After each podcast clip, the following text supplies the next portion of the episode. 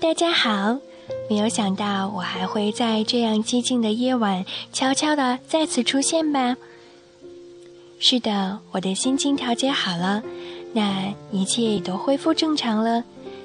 今晚我想给大家讲一个童话故事，这也是我从来没有尝试过的方式，希望你们能够喜欢。那这个故事呢，也许小的时候我们都有听过，是来自法国的作家拉封丹的寓言故事。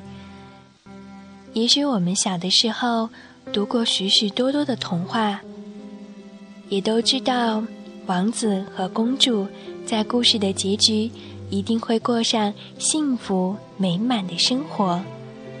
可是随着我们渐渐长大，写给成人的童话。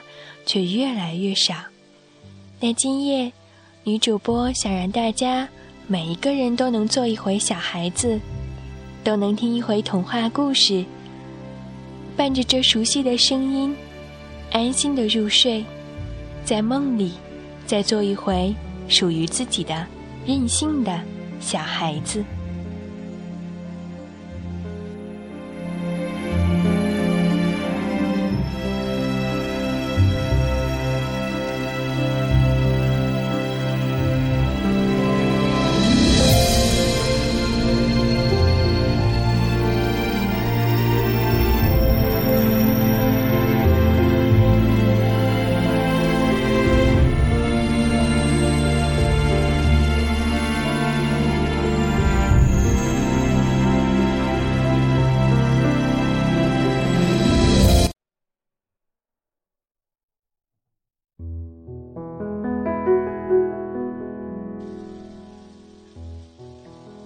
小老鼠和猫头鹰。拉风丹，千万不要对人讲这样的话。你们来听听这段名言，来听一个精彩的故事吧。因为你不知道这些人是否和你一样喜欢这个故事。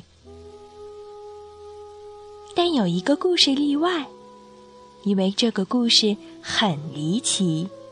以致不像真事，而像一个寓言。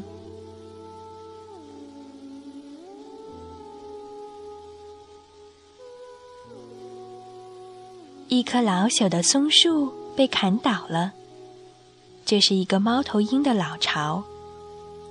这只曾做过亚特洛斯代言人的鸟，一直栖息在这既凄凉又阴暗的树洞中。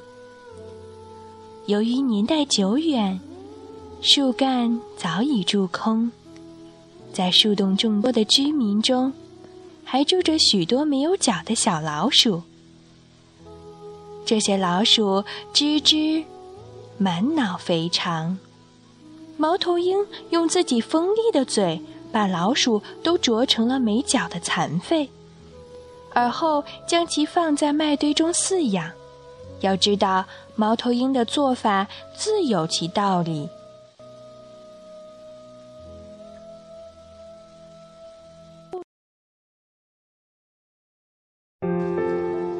猫头鹰曾在过去捉过老鼠，但他捉到的这些老鼠全都从他家里逃跑了。为了防止这类事再发生。这个凶狠的家伙就把以后逮到的老鼠都弄成残废。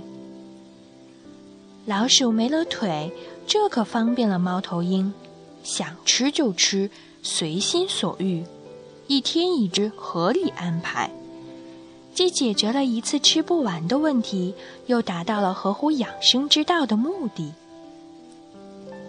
于是，猫头鹰就和人一样，有了长远的打算。为了不让老鼠一起死，他甚至给老鼠带来了麦粒等粮食。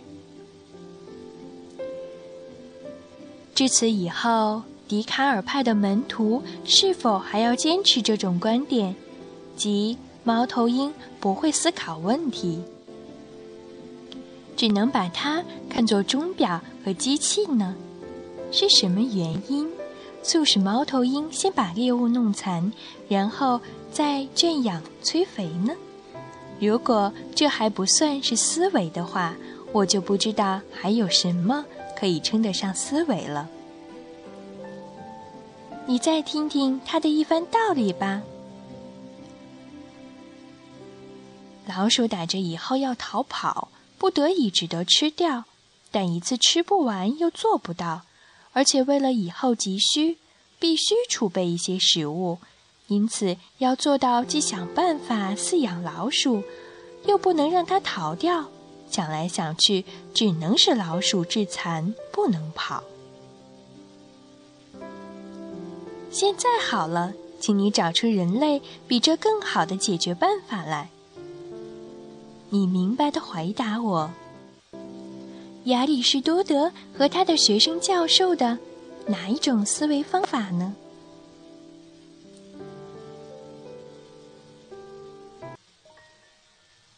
这。已不能称之为寓言了。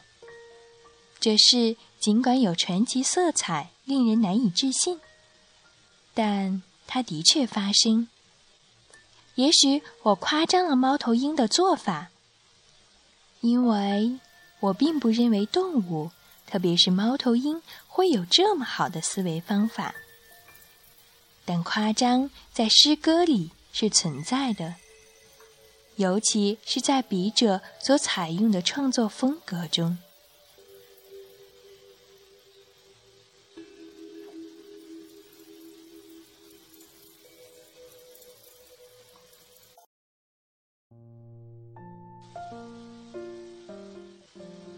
好啦，这个有一点戏谑的童话故事就讲完了。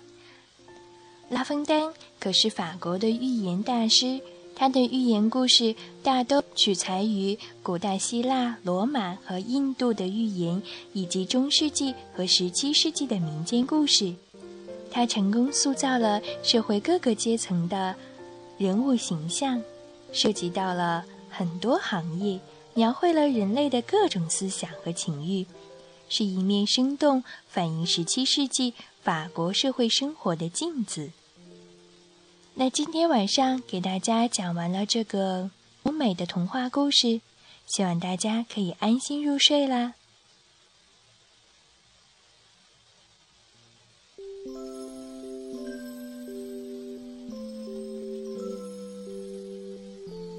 感受声音魅力，体会心灵感悟，一个换不出去的故事，愿与你永远相伴。祝你晚安，好梦香甜。